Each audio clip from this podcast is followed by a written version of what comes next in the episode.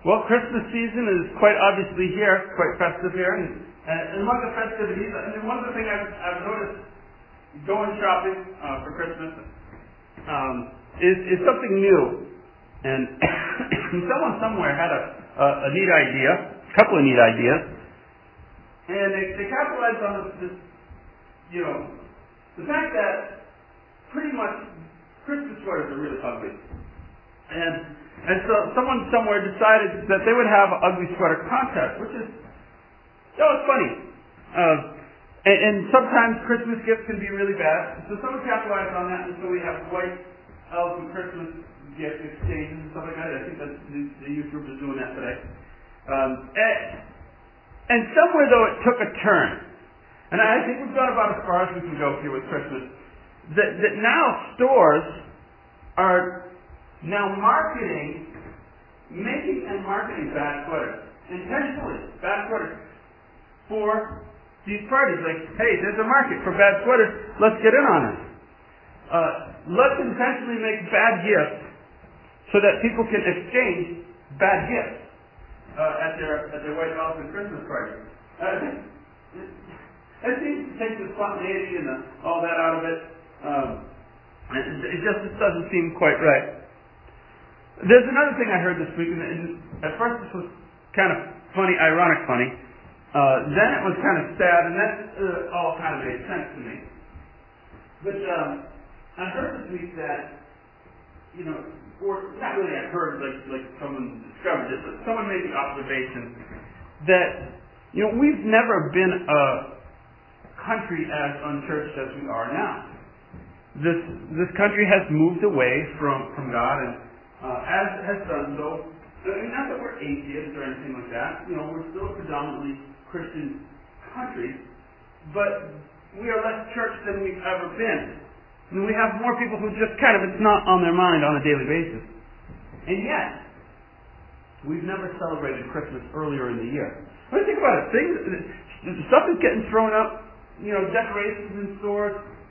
I mean, pretty early in the year. It sounds like, right? I mean, it used to be kind of like after Thanksgiving stuff went out. No, it's like it's out there with the Halloween stuff. It's like Halloween and and Christmas stuff is out there.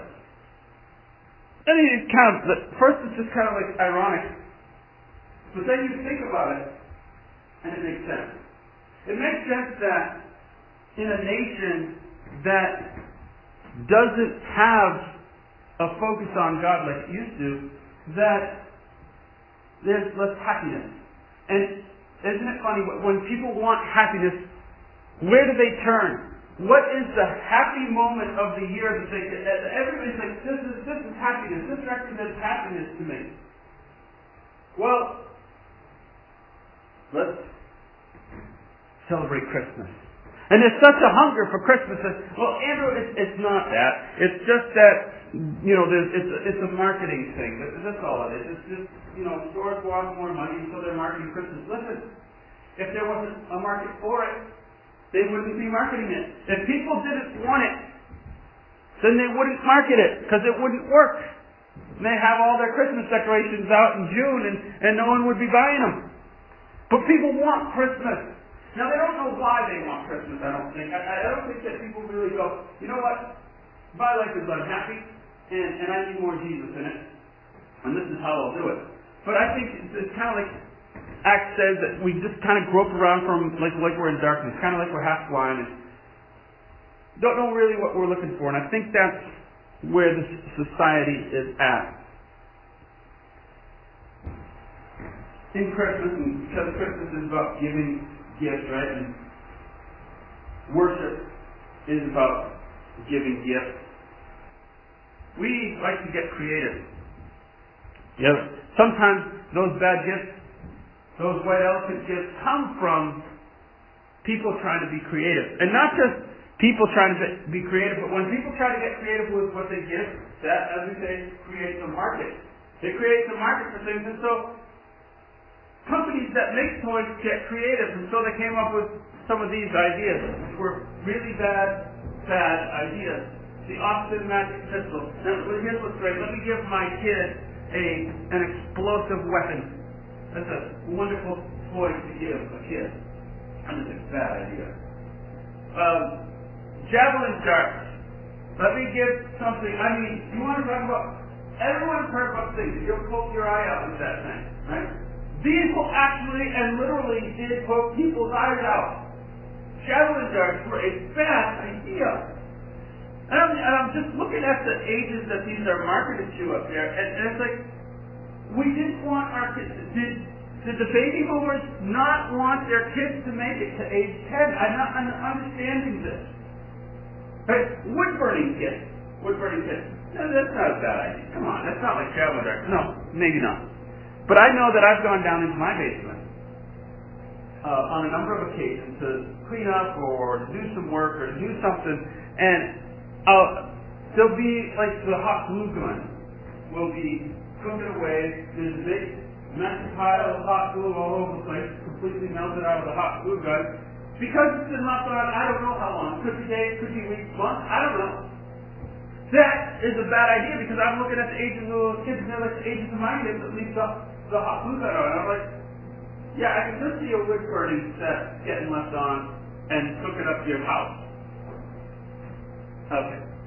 Those are the obvious ones. You say, well, Andrew, but a fingerprint examination, know, a little, a little crime scene investigation thing, that, that's kind of neat, a little sciencey. Yes, it's sciencey. It also contained asbestos.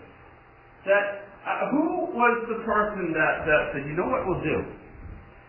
Here's a great thing to market to little kids, asbestos. That's, that's wonderful. Let's put some asbestos and they're to fool around with that.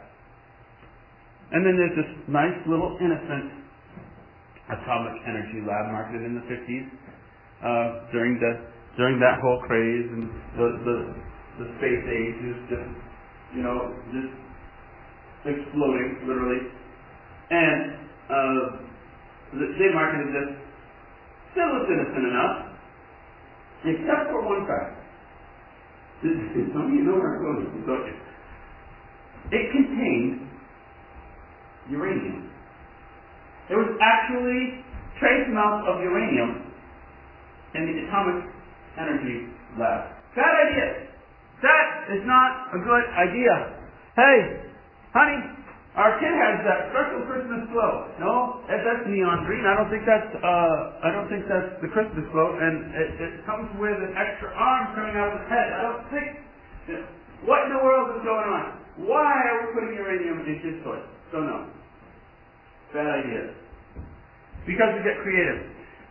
Our text is Matthew chapter 22, verse 37, 38 says, You shall love the Lord your God with all your heart, your soul, with all your mind, and with all your strength. We talked about worshiping with all of our heart and with all of our soul. And God says, you know, kind of like kids and Christians, you, you like, I wish my parents had thought a little bit more about the gifts they gave me. You know, sometimes like that really wasn't a thought, well thought out gift there. And God says, the worship that you give me, I would like it to be a little bit more thought out sometimes. I, would, I want when you worship me, when you love me, the way you the way you serve me, I want all of that to be done with the mind, but not some of mine. I want it to be with all of your mind. I really want you to think this out. Think what you're doing. It is a thinking religion. No aspect of Christianity survives thought. And that's why I say that, because when I say that Christianity is a thinking religion, it sounds kind of arrogant, and I don't mean it to be arrogant. You know, other religions have intelligent people. Most religions that I've ever encountered have, are based on some kind of uh, intellectual thought and there's principles and ideas. So when I say that Christianity is a thinking religion, it's not because I say that that we're the only smart ones on the planet and everyone else is so. That's not why I'm saying that. I'm saying that because no concept of Christianity survives apart from thought. And I realize that, that there are some difficult ideas to believe that sometimes it challenge logic, like, like the resurrection or things like that. I understand that. But they are still based on concepts. They're still ideas. And apart from thinking, they take even the resurrection. You say, that's not logical. Okay, if it's not logical, then I want someone to explain to me how a person who who disagrees with the theory, who who goes, you know what, I'm going to disprove the resurrection, and he travels around the world and, and he, he meets all these different professors, and, and he looks for intelligent people. And he's like, listen, I've got a list of questions. So he brings these like 15 questions to all these different different people, and he, he says, I'm challenging you on this idea. And how those people sit back and give him answers that eventually lead to him accepting the resurrection. How could you do that unless even the resurrection is a thought process? Well, because the Christianity, and every element of Christianity is based on ideas. It is a thinking religion. So God says, you must worship me with your mind. Well, this presents some challenging concepts to our, or challenges to our evangelism. Katie works for uh, a Muslim woman, and she works for a Buddhist or Hindu woman uh, she cleans some houses, so, so they get in conversations. And it's kind of difficult because she wants to talk to them the way she would talk to, say, if, if she cleans for someone who just kind of believed in Christianity but had a different concept. We are associ- we associate the way that we're supposed to talk to them the way they would talk to us. In other words, if you take a person who believes differently, but they're kind of Christian, just differently thinking than you are, we all have this fundamental belief that the answer will be found in the Bible. And so we look for verses and for some support in a holy writings, and, and we're going to interpret these to try to support what we believe. Right? It's all based on the fact or on a concept that there's a thought process underneath what we believe. But you cannot, and this is her challenge, is how to address a person who's a Buddhist or a person who's a Muslim because they don't have that. They have holy books, but those holy books are not necessary to understand or to know in order to practice your faith. Doesn't mean that they're dumb. It just means that the faith is not structured that way. That those religions are not structured in, in order, you know, so that you have to prove your your ideas in order to have that religious concept. They don't have that. For example, you know, last year we read through the Bible in a year. If you were, if, if we were a Hindu church, right? then Mike said, you know, we're going to forget a year, we're going to do this in eight months. This would be, imagine doing that. This, by the way, sells for $295 on Amazon. Imagine having to buy a Bible for $295 on Amazon. That's 22 volumes right there. That's a lot of pages. That's the Vedas. If, if we if we practice Hindus, most Hindus haven't read hardly any. They might have read a couple of quotes from this, a couple of favorite, you know, highlighted items but they haven't read through this. They never will. They don't need to. It's not a part of their religion. So you can't say, well, over here in your Rig Veda, it says this. You can't handle it that way because that means nothing to them.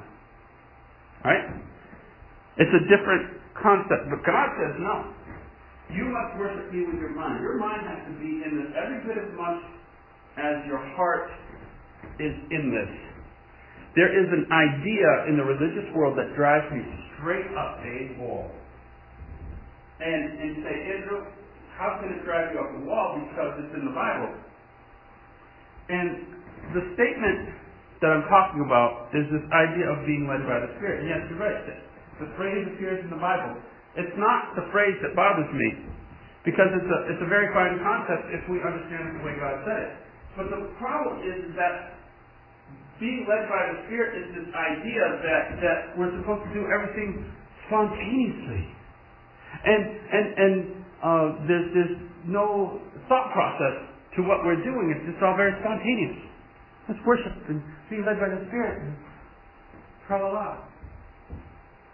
That's not what God means by being led by the Spirit. I was, uh, I uh, did a uh, series of lessons uh, for about a, a, little over a year, about a year and a half, at a rehab center, and I would just uh, do some, some lessons on recovering from, from alcoholism and, and substance abuse. And uh, one day I went there, and, and so it's a bus ride. Bus ride's pretty cold, pretty long in the wintertime. And, uh, you know, buses are just very slightly faster, only slightly faster than, than walking. So, so it's like a 15 minute bus ride out there. Me and my parents are going to get out there. And we're going to do a, a lesson. We did them I believe, Tuesdays. And so we, we got out there Tuesday, and uh, the the guy, he's a, one of the Holy Spirit people, you know, that, that ran the rehab center. He meets us and says, "Well, we decided to do something different uh, tonight, so so we're, our our people are occupied. We're not going to be able to do the lesson." And uh, and he says, uh, I was like, "Do you think that you could have called me? It would have, it would have been it would have been the polite thing to do, to, you know, to at least call. We, we came out all this way." And, and he said, "Well." Well, don't you believe in being led by the Spirit? We're just led by the Spirit. Uh, I, I, I know that I thought this. I'm not sure that I said it. Um, but I, I remember thinking, at least, you know, I don't remember the Holy Spirit being disorganized. I, I don't remember. Why is it that the Holy Spirit only gets credit for being chaotic and disorganized? If anything is full of disorder, we go, oh, it's led by the Spirit. It's the Holy Spirit that's going to go with the Spirit and the Spirit, Spirit. And why is it that, that don't we have a Holy Spirit, God, who can figure out on Monday what He wants to do on Tuesday and has the courtesy to, to, to do motivate people, and to, to be polite a little bit in advance? Don't we have that God? Don't we worship that God? Or is it just a disorganized God who has no idea what's coming on the next day? God wants us to worship with the mind. The God that we serve is a God of concepts. This affects us in a couple of ways. First of all, it is important to know who we worship. We love to talk about all the ways we worship, but we have this verse over here, John, the other one we have on our wall, John chapter 4. But I want to read a little bit before, a couple of verses before those verses. Jesus said to her, Woman, believe me, the hour is coming, and neither when neither on this mountain nor in Jerusalem will you worship the Father. You worship what you do not know. We worship what we know, for salvation is of the Jews. And, and so he, he's highlighting a couple of things here that worship is not just important how you do it, all the details surrounding the things, you know, uh, around all the forms. That's not the primary thing that's important. The primary thing that's important is that we know who we are worshiping. Now, that's quite important. Now, he says, he tells us that genuine worship is identified in the Old Testament. That's important. A lot of times we think of the Old Testament and the New Testament as competing. They're not really. One is an extension of the other. But this lady, she didn't understand. She still thought it was about the location. The location. Uh, you guys think that the temple is so important, but we have this church building over here. Which one should we worship at?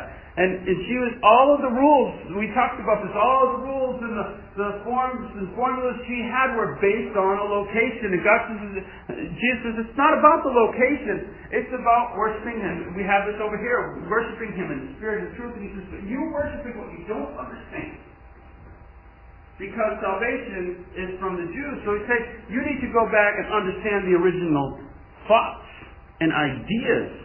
You don't understand what you're worshiping. So we go back then. We go back and we find in Deuteronomy 6, and this is where the text that we've been working from is, is a quotation of not this specific verse, but this, this chapter. And these verses come a little bit before that quotation. He says, These words I command you today shall be on your heart. You shall teach them diligently to your children, and talk of them when you sit in your house, and when you walk by the way, when you lie down, and when you rise, and you will bind them as a sign on your hand.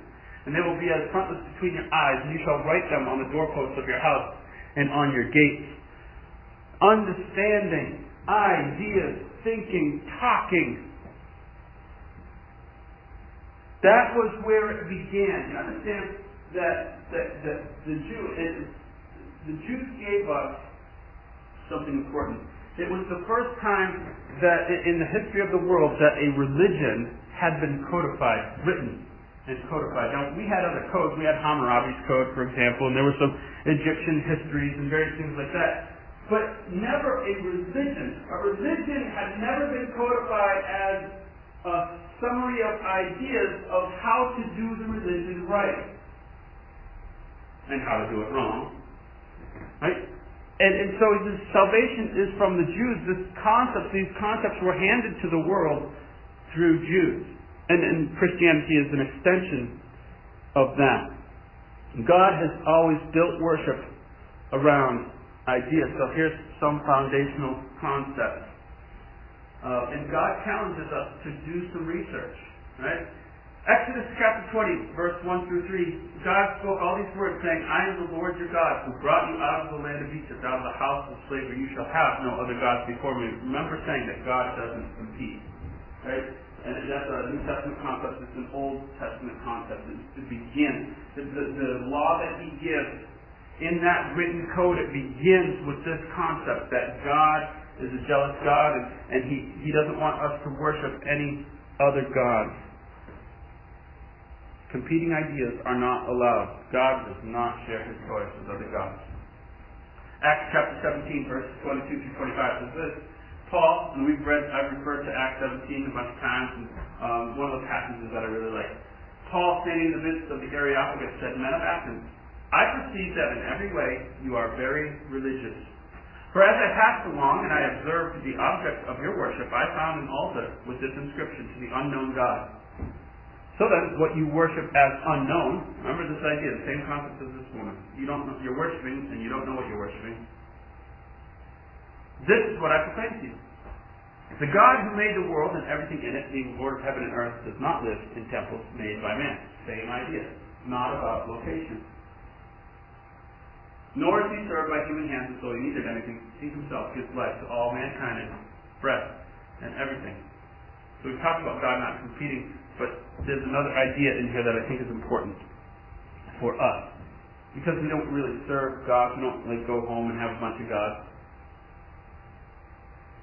But He is not simply a formidable power. A lot of times I think we refer to God as though He's a force to be reckoned with. We think we're giving Him due by referring to Him as this powerful entity in the universe that we share.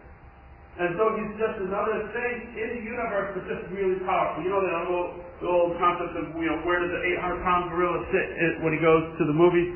Anywhere he wants. We, we kind of think we're talking about God like, hey, God is the 800 pound gorilla that does what he wants, where he wants, when he wants. But he is not just a powerful entity in the universe. He's not just the most powerful entity in the universe that we share. He is the reason for the universe. When we go to God, we are going to a maker. We are worshiping a maker, not just one of many entities in the universe. And so it's not just about living my life and, oh yeah, I've got to think about how important God is. And my life is structured around a maker. And so it's important to begin with knowing who we worship it's also important to know how we worship. We, we do have to talk about that. We, eventually we do have to come here, don't we? How I worship. Well, verse, uh, Ephesians 5, verse 17 and 18. We've read this before. Says, Therefore do not be foolish, but understand what the will of the Lord is, and do not get drunk with wine, that is debauchery, but be filled with the Spirit. Is that filled with the Spirit thing, right? He says, do not be foolish, but understand what the will of the Lord is. So, so worshiping and being led by the Spirit and all of that thing, that's not separate from understanding. That's to, to, to properly worship, to properly love me, to properly have a relationship, you have to come to me thinking. The expectations that he has of us are rationally concluded. Research understand, know what to do and how to do it. We get used to doing things based on reflex. Right? But Hebrews 10:16 says this. this is the covenant that I will make with them after those days, says the Lord. I will put my laws in their hearts and I will write them on their minds. The, the, the, the nature of the covenant, the nature of, of Christianity is something uh, that we do in our mind,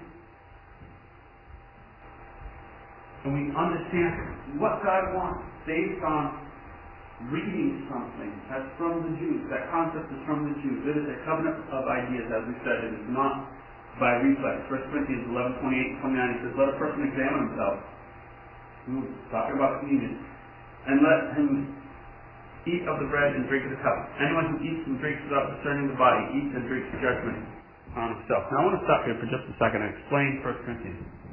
1 Corinthians, uh, sometimes you want to teach somebody what to do, you teach them what not to do. Right? Sometimes you say, see, this is an example of what not to do. Right? First Corinthians is the letter of what not to do. Uh, they had kind of royally messed up worship. Uh, a lot. They had messed up a lot. And we're going to look at some of the things they messed up. Now, I do want to note this.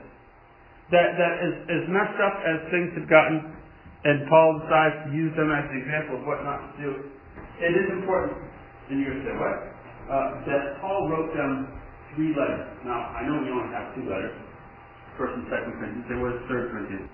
Well, actually, in the letter of First Corinthians, uh, he says the former letter. Uh, he talks about a former letter that he had written to you. He says, "In my first letter that I wrote to you." So, so we don't have First Corinthians. Actually, what we have is Second and Third Corinthians.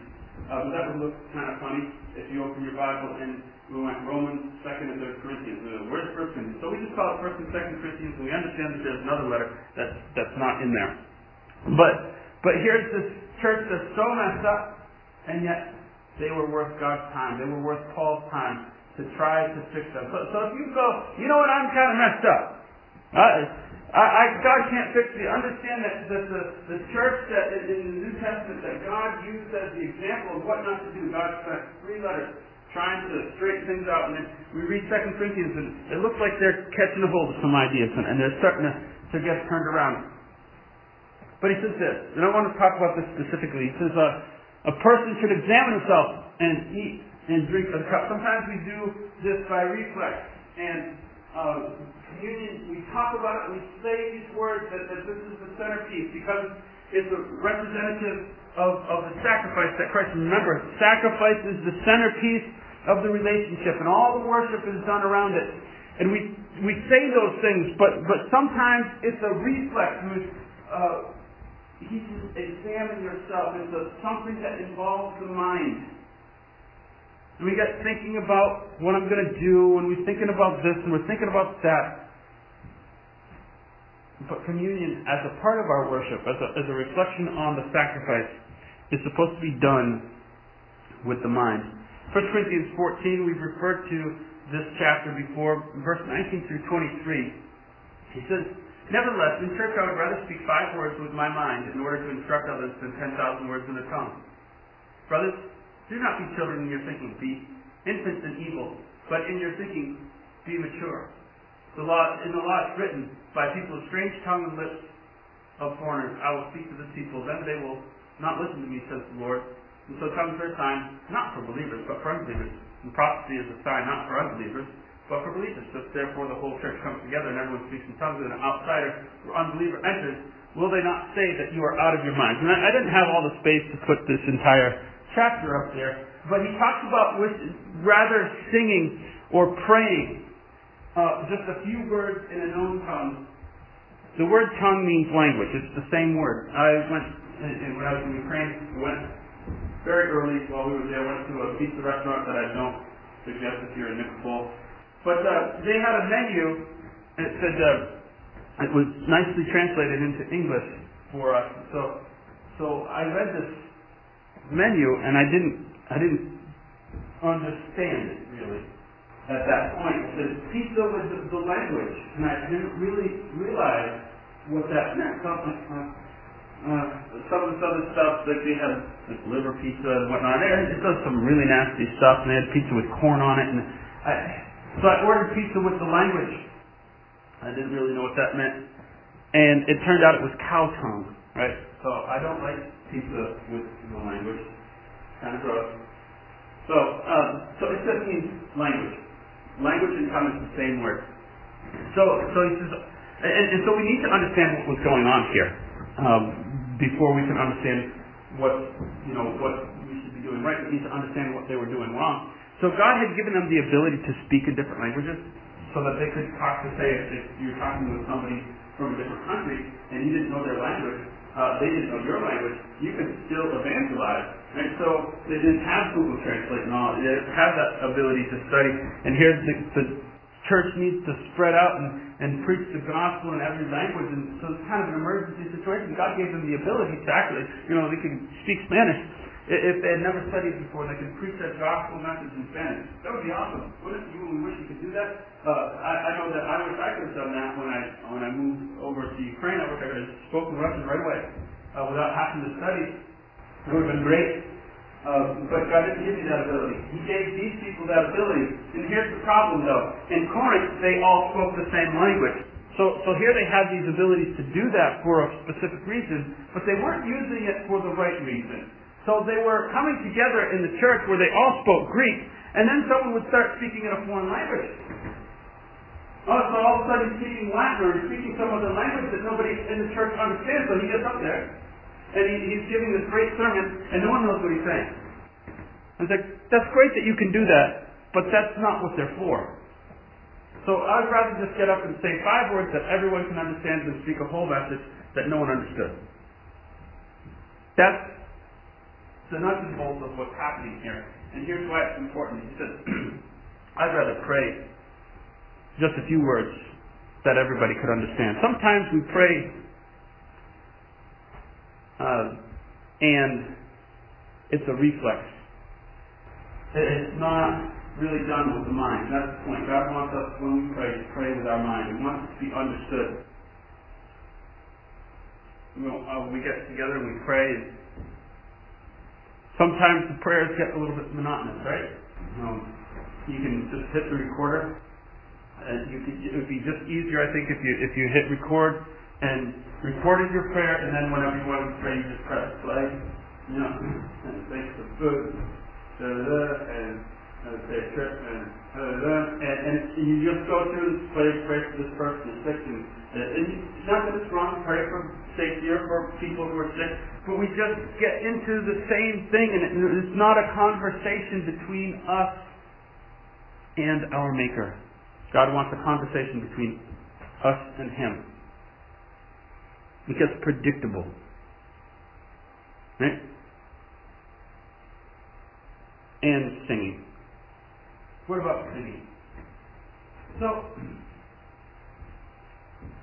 we sometimes sing on reflex and I want you to notice this phrase here. It says, when they, if, if an unbeliever enters, won't they say you're crazy? You know, here's an unbeliever. Imagine if you were back then and an unbeliever entered and you're all speaking in some foreign language that he didn't understand. They don't know you're speaking a foreign language. They don't know what's going on. They're a visitor. And it, they're going to conclude that people are nuts. And they're going to leave. So, I want you to think, you don't have this exact same situation, because like I said, we don't have those gifts, but we do have something that applies. You know, have you ever looked at some of the words of some of the songs that we sing? I just picture somebody who's, you know, in as we talked about this unchurched world, coming in and sitting down for the first time and listening to us talk about raising an Ebenezer. Does anybody know, how many people know what an Ebenezer, raising Ebenezer is? Okay, we've got four, four people. Four people that know what raising an Ebenezer is. Okay? How many people are going to, it has nothing to do, by the way, with the resurrection of Charles Dickens, you know, character. Right? That's the first thing my mind thinks about. It's it's not, not, I happen to know what it is because I, you know, went to Bible class and you have to know those sorts of things. Uh, we get quizzed on those. And, uh, so, so I kind of have to know what that was. You know. Here's one I don't know. Here's what I don't know. How many of you know what a night with Evan Pinion is? Night with Evan Pinion. Okay, we only got two. We've got two. We had four on the Ebenezer. We have two on Night with Evan Pinion. But we've all sung that song. You've all sung the song, but you don't know what Night with Evan Pinion is. I'd rather sing a, a couple of words that I know. They, won't they come, uh, what are people going to come in? And they sit down in the back of our pews and they say, Night with Evan Pinion, what in the world? When I was in college, we sang this song uh, in chapel a couple times. And there was a, a professor uh, he wasn't a professor at our college, but we knew him. He was a, a, at another uh, Bible college uh, that we kind of were connected with. And, uh, and his name was Don Kanon. Was spelled almost the same way as Pinion. And so uh, we would we would kind of sit in the back and we would sing uh, "Night with Don Kanon's brother." True story. And uh, uh, so, uh, what in the world does it mean? It sounds like rack and steering. I don't know what that means. Night with Evan Pinion. Nobody else knows. We got two people that know what that means. If if people come in and they see what you're singing, aren't they going to go, these people are nuts? I think it's time for us to, to get out the songbooks and kind of go, let's get rid of that one and get rid of that one, or, or go back on the little uh, the, the computer handle and kind of delete, delete, delete. Is it time to go through our work and say, can we sing this with our minds? Are we singing this with our minds, or is it just a reflex thing? God wants all of our thoughts and all of our minds in our worship. It's important to Him. So as we close, I want to, we're not even ask two questions. We're just going to look at two words. It is about intention. Intention. It is not a random act. The Holy Spirit is not random. And it is about decision. The religious community promotes spontaneous worship, but unless you have the best way to do spontaneous worship is to have deliberate worship. If you if you have the habit of prayer, you will have spontaneous prayer. And it is about a decision. Worship is about your audience. If you haven't decided, if you haven't made the intellectual activity of deciding to respond to your Maker, then I challenge you to do so now.